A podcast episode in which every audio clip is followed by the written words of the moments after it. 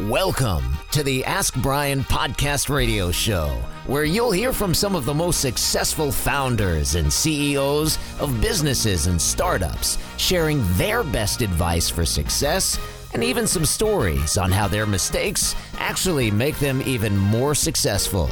Now, here are your hosts, Brian and Tracy. Welcome, welcome, welcome. You're listening to the Ask Brian Radio Show on KHS 1220 and 98.1 FM. Like no other station in the world! We are like no other station. Ow. Wow. Anyway, each week we try to bring on a startup person or somebody that has entrepreneurial background or someone who has success or can teach us something about business. So, each week people ask us, why is your show called Ask Brian, A-S-K-B-R-I-E-N? When your name is Peter. I mean, why are you using as Brian? Well, we already went through that a couple of times, and that really has to do with our domain. It was very hard to get a proper domain. So, we do want to know. So, Mr. Patrick, Hello, everybody. how you doing? Doing good. How you doing? Did you miss me? I was in South Dakota. I always miss you. Well, you know, you know, I went to Mount Rushmore. It was very interesting. Did you really? Yes, uh, very, very good. And I also visited a factory. And you see, I'm wearing my Albany Farm shirt. I do. I do see that. Yeah. Uh, Looking fresh. Looking fresh, I'm Peter. just wearing a Nike shirt. well, and it's very bright red. I know. I mean, my my eyes. I probably need to get my sunglasses on. I know. But anyway, people want to know why Brian is spelled with an e, and you always have the answers for I that. do. I do. You don't have answers for anything else, like you know, what's the baseball team, or especially what's the best football team, because keep on coming up with Seattle, and everybody They are knows that not the best football team. they're As not a even- Seahawk they're fan, not they even are the not. worst football team. They're probably below that. Okay. Listen. Okay. Jet fan, calm down. hey, hey, hey! At least we have the right color, green, which is the color of money. Now, Okay. why on earth do we spell Brian with an e? Well, Give us some answers. I'll give you some answers. Well, the E's kind of are like the themes of the show, kind of like symbolic of what Ask Brian kind of is. And there's a lot of words that start with E, and uh, one of them would be something that you weren't actually showing me a lot of right now uh, empathy. But we went over that before, right? Right? You We wear a did- size 14, I wear a size eight and a half. My shoes I thought it was a size 6. Oh! Let me take the knife out of the out of my chest. Well, you can't fit in somebody's shoes if you're, Fair. you know, I'd be like a clown. You know, I'd be walking around in clown shoes, size fourteen when I'm wearing size eight. Fair enough, fair enough. so I definitely that's why I don't empathize with you. Over shoe sizes. All right. Well, I mean, that's what it's all fair about, enough, right? fair enough, fair Fitting in enough. somebody else's shoes. Fair enough. Outside of that, we have one that is always important for the show, and that engineers, because you can't run the show without the engineers, and that would be myself and Emily, which is also an E. Hi, Hi, that's it. that's me. You can't say something else. No, It's live. It's Emily. That is that? too loud. Oh my god. Somebody has to learn to talk around here. what are the other reasons for the E? What what do the E stand for? Well, there is also one of the most important ones is actually education, because we want to educate people on our show. Do we have like any drums or anything? None of nothing of that? Come on. You Um, gotta well, come up with something. I'll see. you need to start watching the Howard Stern show, and that way you can find out about these little props and pomps. I don't watch television. It's not television, it's radio. I just listen. Oh, it is. to be fair, that's it's it's, it's radio. Okay. that is radio. Outside, and she's like, Anyway. Patrick's like, uh oh, don't feed the arrogant. All right, so what are the other reasons for the E? so one of your favorites, but I like more. I bring the uh, enthusiasm, and you bring the. Excitement! that's, that's And don't forget Tracy's favorite, Oh, that is Grease right. Lightning. Electrifying. That's right, because Tracy, our co-host, is not available today. We are substituting in Mandy Burra. Drumroll, please. Mandy, are you there? Oh, I am here. Good. Where are you now? You're where? San Antonio? I am in San Antonio, Texas. Well, that GPS now everybody knows where you are, so they're all going to be coming by and asking. Anyway, Okay, that's fine with me. good. How hot is it there? Really hot. About 100 degrees. Oh, that's that's very cold actually. I thought Texas is 100 degrees every single day. Wow. What? Cold. The humidity is amazing. I grew up in New York. I love humidity. That's my second name. In fact, if I wasn't wasn't the Ask Brian show, it'd be the humidity show. Anyway, How many names do you have? I'll have 19 personalities and 25 names. I mean, All in his head, by the way. and more when I drink. Oh my lord. Anyways, Because our ladies and guest is like going, "What the hell did I get into?" Okay. oh my goodness. Outside the easy. So- Give me two more. Oh my goodness. Uh, I'm thinking. How about experience and excellence? oh, experience and excellence. That's your and experts. Right. You know, I knew if I trained this guy long enough, maybe, maybe, maybe he'd get him. You're very close this time. Very close. You know, you'll get a eight and a half stars out of ten. Hey, C's get degrees. What can I say? Well, it's very good. So, without any further ado, and why do I like that word? Because every single letter minus the D is a vowel. It's A D I E U. And what are we? Sesame Street for Business. Okay. Pretty much. So, thank you very much. I really appreciate it. Of course, I of love having you on the show. we didn't even talk about the fact that we're not O'Brien's Pub, even though you're Irish. So, I left that one out, but I didn't want to leave it out. Fair enough. Fair enough. thank you very much, Patrick. I really appreciate it. Bye, everybody. You've really been a charm. Fair enough. Bye, guys. Thanks a lot. I really appreciate it. Can I get a clap? Come on. Uh, Oh my God. Yeah. We're taking a lot of time here. Can't find it. I did it myself. All right. Stop you to Like I do everything else, I do it myself. All right. So, George, are you still there? Yes. Wow. That actually takes a lot just to be on the show that long. Okay. Well, I'm not gonna lie. I was doing other stuff. watching the paint dry is not acceptable. All right. So, well, remember, you told me about why the name became about when you first did it. Remember, we've known each other a long time, so I, I already knew. oh, that, that that's a very very long time. You know, back then we were horses and uh, wagons to work, but Yeah, remember I met with you at the hotel, went over a whole bunch of SEO advice. It's been a while, man. Been over six years. Exactly. And that was for Ask Brian, by the way. So, first question we want to know what is your business background? What, what makes you worthy of being on the Ask Brian show? What is your background? I'm not worthy. no, honestly, since I was 17, I uh, purchased my first home on an assumable loan, which means you guys, you guys probably know it means no qualification, no no income.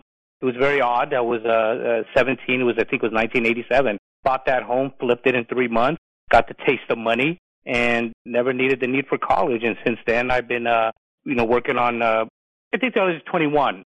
More so the residential end. Took a little lapse there into a business and uh, sold that business. Actually, Peter helped me with the sale. Then I dived in 08 full time into commercial real estate. And, and by the way, Peter did help me retire at the age of 32 when I sold that business and led me to have the cash to be able to work on commercial real estate, which is so much less painful than having a bunch of employees. Well, thank you very much for the compliment. I appreciate that. And remember, it was all you. I just the documentation. So, I uh, appreciate that too, brother. no problem. couple questions we have for you. So, did you get a real estate license? No, I never needed a, a license, never wanted one. I don't want to be a broker, never wanted to be, never wanted the, you know, all the rules and regulations and, you know, it, it just, they have a bad rep. And what I do is basically, is I look at a property, if I like it, and I can tell you which ones to buy, which was not to buy, and I'll either take it, rent it out, or do some minor repairs and, uh, and sell the property. I, I typically hate to keep it and rent because in my whole lifetime, I've never seen properties ever have rent-free tenants. Even 7-Elevens and Vons, they won't pay you.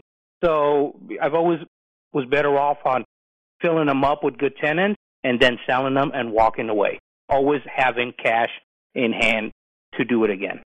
So, I would think that if any area, that commercial real estate's got to be the most difficult for two reasons. One, we've seen during COVID on the office side where many people are working from home, and some people are saying, why do I need to go to the office? I can just do a Zoom call. And secondarily, with the internet and expansion and Amazon, where everybody's delivering everything to home, the brick and mortar is kind of going down. So I had to guess, I would think that'd be a dangerous area to be in. So, but you're in that commercial real estate, and so I'm curious to what you think are the growth factors for that area. I got to tell you, even during uh, Corona, won't really hit as bad as you might think. I mean, what you see on TV, it's just to get you to come back after the commercial break. There's not a lot of people that went out of business, believe it or not. But you're correct. Office took a hit, especially with all that WeWork and, you know, we all share space. In fact, I was going to invest heavily from here to New York in all these co-work shared offices because you get more per square foot. Long story short, we got lucky. We didn't consummate a lot of deals because Corona came up. And now, even after Corona, people, like you said, are like, hey, we can do this on Zoom, we can do it at home. So, yes, office is the worst to buy, period. As far as retail, retail is safe, Peter, because retail can always be used for retail and can always be used for professional office use and sometimes warehouse use. So retail can be used for everything. Retail has always been safe. People are always going to want to go out and eat. People still want to go touch and feel things. So even with Amazon, retail, if in the right area, you'll crush it. In the right area. Well, I mean, uh, I'll tell you one quick thing on PCH in Redondo Beach as Chipotle opens up on a corner. Corner unit, Chipotle. You know what their stock is? Chipotle is insane. They went out of business in four months. So not everybody is smart enough to predict the area, but they made a stupid mistake because they opened up in an area that did not have other anchors. And that's really the key. If there's a Starbucks, a McDonald's, you should buy there. It's not brain surgery. They are smarter than me and they do a lot more research than me. And if they're there, that's a place to buy. So, what kind of research would some should somebody do if they're interested? Let's say I'm interested in buying a piece of property on Jefferson and Lincoln. Well, retail or industrial? Because that's the two to buy. Two to buy is retail, and, and the other one is industrial. Industrial, warehouse industrial, recession proof. You're always going to need to either store, ship, warehouse. Even you can do a lot of uh, industrial allow you to do retail. They allow you. The city says, you know what? If you can do a little storefront, we're good with that. So industrial is just recession proof. But retail and industrial are what to buy. And in answer to your question, it really depends what kind of business, what's your intention? To run your own business, open a franchise, or rent it out, or flip it. And you're specifically only going to purchases, correct? We're not talking about anything else. We're not talking about either rent to own deals or leasing property instead of subleasing it out, correct? Not to lease it out, no. I like to do short term leases, get a nice uh, OM, offer memorandum going, and say, look, the whole place is leased up, and then sell it. Because you're always going to have problems with tenants. Always. But I will also add one thing that I never would get into is residential multifamily.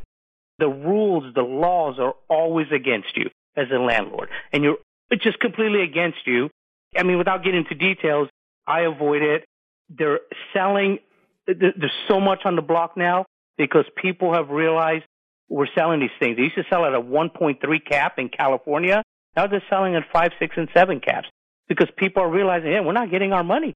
And I mean before Corona. So, So multifamily, I avoid, and office space, I avoid. Okay. And as far as retail and industrial, I buy them, fill them up with good tenants, and sell them. Okay, George. And then you're always having cash. Not everyone's. I mean, think about it. Why would you buy a, a, a retail strip center, one that has a triple net investments, has people in it, and you're making 3 to 5% cap? And that's assuming you get your rent on the first of every month with no issues. So you're giving somebody $2 million to get 60, 70 grand in your pocket every year after taxes. Why would you do that? I would sell it for $2 million, take 300000 have it in the bank, and buy my next one. so the next question is, what is a cap? Not everyone understands 1.3. the capitalized annual. So basically, you take a percentile of what you, to make it easy, of what you paid, and then you will divide that by your NOI, your net operating income. So if you got a property that's selling for $2 million and they're telling you your net operating income is 200 grand, then that's a 10% cap rate. That's a pretty good rate, but you're never going to see that. And why is that? That means you're taking in every year 200 grand on that building. But that doesn't happen because the average cap rate is anywhere from 3 to 5%. That means $2 million, you're lucky if you take in 70 to $110,000 a year. So I always ask myself, why would I give you $2 million to make 70 grand? Because How long friends. will that take to make my 2 million back? And that's assuming everybody pays on time. Makes no sense. I'd rather take the profit, put that in the bank, buy my next one. Sell that, put the profit in the bank, buy my next one. And then I'm always ready to cash out. Mandy had a question. Go ahead, Mandy. Oh, oh, I'm sorry, I was on mute. Um, what are some of the risks in commercial real estate? That's a pretty broad question. I'm what part of commercial? You're welcome. I mean, the risk what to buying a new one, buying one as a triple net investment, meaning this, you know, it's all full of tenants. I only heard part of that. What did you say again? Oh, I'm sorry. I'm saying, so for more clarity on the question is, as far as what to buy it vacant, to rent it out, or to buy it tenanted with income? Which type of commercial investment? Yeah, to buy it, rent it out. You know, what are the risks in that? To rent it out, so you want to own it and have tenants in it paying you rent. Right. Oh, yeah. The main main risk, as I said earlier, is not getting paid. Okay. Not getting paid because remember, as Peter as Peter said earlier, with Corona and even before Corona, we always heard Amazon, retail, retail. Yeah, if you have a tenant that's selling clothes, a boutique little clothing store, no. you know, nail shops are everywhere because Amazon can't do that. But nail shops have a very limited capacity to the type of rent they can pay you. See what I'm saying? So they can't always pay top market rent. Uh, hair people, you can't do it on Amazon, but they don't pay a lot. Cafes go out of business every day. So that's the risk to you buying it with tenants or filling it up with your tenants. The risk is people going out of business or just not paying you. Right. Well, that makes You sense. know, but with residential, you have no right, literally. But with commercial, yeah, you can start the procedure to, you know, to get them out legally. You can get them out as early as like three months, where in residential could be nine months to a year to forever. But why do you want to go through that process and then you have to find another tenant? So the other thing is if you have one super anchor, you know, a name brand, that could pretty much help you stay afloat if the other people don't pay. Okay, so you also mentioned to me beyond commercial real estate that you have also have a focus on franchising. I'm trying to understand. Does that mean you look at commercial real estate to buy for franchisees, or is it completely different subject and you're just dealing with franchising system? Uh, they're both they're both pretty much combined. So, for example, uh, as Mandy was also asking to another semi-risky would be, or to make a franchise less risky. Say I'm looking at a franchise and I really love it. I love their concept. I think they're going to grow. They're doing well. What I always do is I always approach them with, look, before we get into anything, of course, my franchise specialist attorney, Peter, you are going to review the docs. But before that, I always make it clear to them that I'm not going to use their real estate service. I'm going to want to find a commercial property, a retail property for this business that I would own. And the reason for that is the biggest cost of a franchise is the build out. A lot of people don't know that. You know, a franchise is 30 to 60 grand a license on average, but the cost really comes in when they tell you you have to go lease a place, and that lease is usually pretty high because they want you, you know, on a main street or a high walking area. But the biggest cost, initial cost, is usually 300 to half a million dollars for an average person just to do the build out in that place you lease. So I always think to myself, well, why would I do that? I'd rather own the place, and if I have to do the build out, at least I'm doing it for some place I own. And should the franchise fail, I don't have a lease I have to worry about. So I look at it that way. Only if I'm looking at the franchise would be mine to put in it. But as far as franchising and advising on franchises, no, I, I, I don't do that. I thought that one of the biggest factors in buying a franchise like a McDonald's is their site selection. You know, that they're going to go out and do all this analysis to find out the best location. So is it that they do that, do all that analysis for you and then you just try to buy the location? Not for McDonald's because those are un- really unattainable. They, you know, they pretty much prefer the people that are really franchisees. It's really hard to get into them, and I'm actually not interested in McDonald's. But most, even name brand franchises, the, the, what you just said is correct to a certain degree because you can always negotiate with them and say, you know, I, I- I disagree with this place and I want another place, but you don't want to rock the boat sometimes. So if the place they're looking at is available to purchase, I would do it. If it wasn't, I wouldn't engage in the franchise. So in other words, I never get involved in a franchise unless I can own the property. And the good reason about that too is that you know the tenant. So you know their intentions. And again, if the franchise fails, if the concept fails, I'm just going to lease out the building to another franchise and then sell it. And remember this, even if I was to buy it, put a franchise in it, my intent is to sell it in about a year. Why so quickly? Don't you lose money if you sell it Well, because then I can show that the tenant, the franchise has been paying, which is me, been paying on time, and because I like to be in and out. I'm, I mean, I'm, I'm 54 years old, but in that time period, how many recessions have I seen? How many times have I seen the market collapse overnight? I, I mean, with no notice. And I realized time and time again, to have cash in the bank, it's always perfect because then you can go on a shopping spree. Well, Do you do this on your own, or do you have an entire team that? um, No, by myself.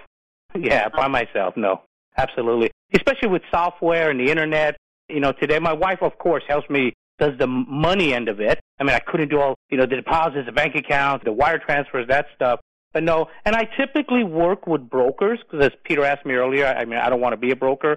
I work with brokers in every city nationwide that I have relationships with. I've made them a ton of money, and they give me off-market deals, preferential treatment, and we trust each other. So we don't always look at every INT, which I do, but we trust each other. So if that is other people helping, I guess the answer would be yes. Okay. Because, you know, nobody, you can have a broker like today send you a whole list of emails of, of something from your criteria, whatever you're interested in. A lot of them don't do it anymore. I mean, it's silly because you could just go online to a website like LoopNet, CoStar, even Redfin, and you can find your own properties and you just contact a broker you know in that area and say, hey, it's me. Here's one that I'm interested in. Do your magic. Tell me what's going on locally. Then I do my due diligence and we go that way. Do you offer investments in funds or deals? No, so you don't do anything syndicated. no. And it would seem to me, I'd be a little concerned. You- You're trying to get in and out so quickly in a year or so. You know, like for instance, this is a good good year example, right? We have interest rates that were three percent three months ago. Now they're like six percent, and it might be nine percent, whatever. So I would think to get in and out of a real estate during this time period may be more difficult than uh, or more challenging than other time. Do you agree? Well, that's the good thing about never being in over a year. See my point? It, it, that's the reason that I don't stay in long enough to get hit doing doing things like this. And, and are you buying these things for cash or are you taking out loans? Well, if you're well, I, but let me back up. But you do have a point. What, what does it say? The way this thing, the interest rates flew it up. Remember, they told us these rates were going to go like this. So when they started, I think it was February, or whatever. I right away, you know, you you, you buy because you know they're going to go up. But by the way, there are a lot of properties that, regardless of the rates, Peter, they sell because a lot of these people are coming in all cash. Are your deals all cash typically or are they loans? I try, you know, obviously if it's in my budget, but no, because remember I'm flipping them so soon that a lot of times I end up not even paying my first payment. I really don't. What I will say, and I don't want to insult you know, brokers out there, but I will. Go ahead. do it. You- you Ninety-nine percent of a property that doesn't sell right away, ninety-nine percent of the issue is whoever is listing it. And unfortunately, the sellers, I feel bad for them, but I don't because they chose that broker because they maybe got a bargain, got a deal. The brokers really screw it up, and by putting together a package in a PDF that highlights the demographics, the area, the potential businesses, giving them ideas. You know, it- people want to be led, and, and, and if you do that, you can sell it before you even make your first payment. Like on, I, I work a lot with bridge loans. Like for example, you know what a bridge loan is. So you know, it's really a line of equity. So I'll dip into that. They know I have the properties to back it up. I dip into that, take the cash, buy it. Before I even have to make my first payment, I'm, I'm, I'm paying it back. Nobody wants to pay interest. One thing, one, my biggest goal is always never to pay interest. And so far in the last 20 years, I've never paid a penny in interest. What about when the prices are declining? Oh, as far as selling them, well, I mean, at that point, well, that's the beauty. I never had them long enough to worry about it. Declining prices in commercial real estate don't happen overnight. I mean, even look at residential. It's declining, but prices are still up. You know, people are still getting multiple offers. So no, it's not like they don't go down that fast. And especially what they call the premium type of commercial that I always like to stay in. And, and define Remember that, too, def- the more you pay, the better, the safer, and the more you'll make. People want to go buy in those, you know, certain neighborhoods, and because they're getting a bargain, and they think they're going to turn around the whole neighborhood. You're not going to turn around the whole neighborhood. If it's a crappy neighborhood, it's going to be a crappy property, and and there's a reason why it's for sale. you mentioned get buying in premium areas. How do you know that's premium? Well, remember I was saying here earlier that you know I'm not the smartest person in the world. Yeah, remember Starbucks and McDonald's use those as big barometers, and they'll tell you in, you're in the right neighborhood. I mean, literally. That's interesting. Oh God! In fact, I was telling you about an offering memorandum. It's a package you create in a PDF, highlighting the property, everything around it. The smart brokers, the first thing you see when you open up a this offering memorandum on a property is the Starbucks logo, the McDonald's logo, the Taco Bell logo, and you start realizing basically you're telling them, look, If these geniuses that rarely fail are here, then they've done all the, the work. They've done the uh, traffic counts, the analytics, the you know. Oh, and another thing, you see billboard. That's a street to be on for obvious reasons. Don't pop those up on any street. So that's what I mean by premium properties. So, what is the best business lesson you've learned in your career? That taught me a lesson not to do it again, or No, what's or what's to the do it again. if you wanted to. Well, I was kind of I was going to ask the same question like what, you know, what mistakes have you made in your career that actually turned out to be a success? Not being on Ask Brian soon enough, but go ahead. you know, it's hard to say. I mean, the mistakes I have made was, I would say, as far as the real estate, as far as business in general, was trusting people that you hire and you bring in underneath your roof, or brokers that you work with and you learn and, and, and you get hit and you take a hit, and that helps you succeed later on because you know not to do it again. So, give And us I'll some tell anybody out there, if you open up a business, whatever you do, do not open up a partnership. It, it, it, there's not one that will ever succeed. Do it yourself or just don't do it at all. Whether it's a family member or a friend, you know, whether you're going to invest in a, in a commercial property, I get hit up all the time. Hey, let's, let's all get on this $20 million building. We all put 5 million, you know, we can all own it. Don't do that because I know and I've done it, you get hit because when you want to sell it, you got four or five people that have to chime in and everybody will have a different opinion. If there's an issue, repairs, five people have to decide. If they don't, it becomes a problem. So that's one big thing. Never invest with other people. It hurt me. I've lost money and I realized not do it again. And 20 years later, I've become a success because I learned from it. Any other lessons you've learned? You know what? I've had health issues because I took this home seven days a week. I'll say put a cutoff. You know, if I would have stopped earlier, it would have been better. But you do need to work seven days a week, no matter what you do. But when you hit a certain amount, don't get greedy. You don't need more. I had a point where I had seven exotic cars and four properties. In the last 10 years, I got rid of all that. And guess what? I'm starting to sleep again. So what I'm saying is don't worry too much and don't get too greedy. If you get what you want and you're happy, take it and run. I'll, I'm I gonna- love that. I'm going to go a little bit off topic, but you did, just made a comment about happy. What makes you happy? That was a Oh. very open-ended question. Fam- family, money, money, money, oh, and money. no, I'm just kidding. Family, money, and travel. well, you have to pay a lot of money to be on this show, so you don't have any of that. the check's in the mail. Mandy's taking care of it. Yeah.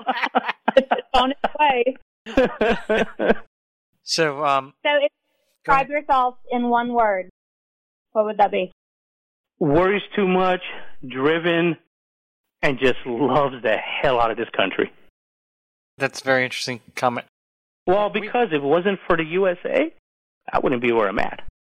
So we have about a minute and a half left, and, and the question I have for you is: with the internet, with everything going on, do you see real estate becoming more of a situation where people are going to go online and take 3D tours and just look at the accounting financials, or do you think people are going to continue to be looking? Okay, I want to buy that building. I need to check it out and see what condition it's like, etc.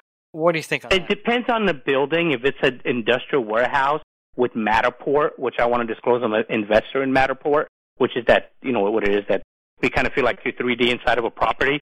For retail, I always suggest you got nothing beats going out and looking at it. But I will tell you, and I want this on the record, I do see the internet, and you're going to think I'm crazy.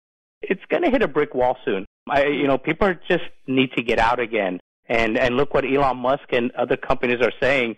You know, get your butt back to work. And I don't mean just for work. I mean, just in general, it's kind of hitting a brick wall. You know, it's not going to disappear, but people need to get out again. And I think retail, because again, it can be used for professional office and warehousing. It's the best buy if you follow the rules of McDonald's, Starbucks, and billboards. And that's the cheapest, fastest way to know if you're on the right area.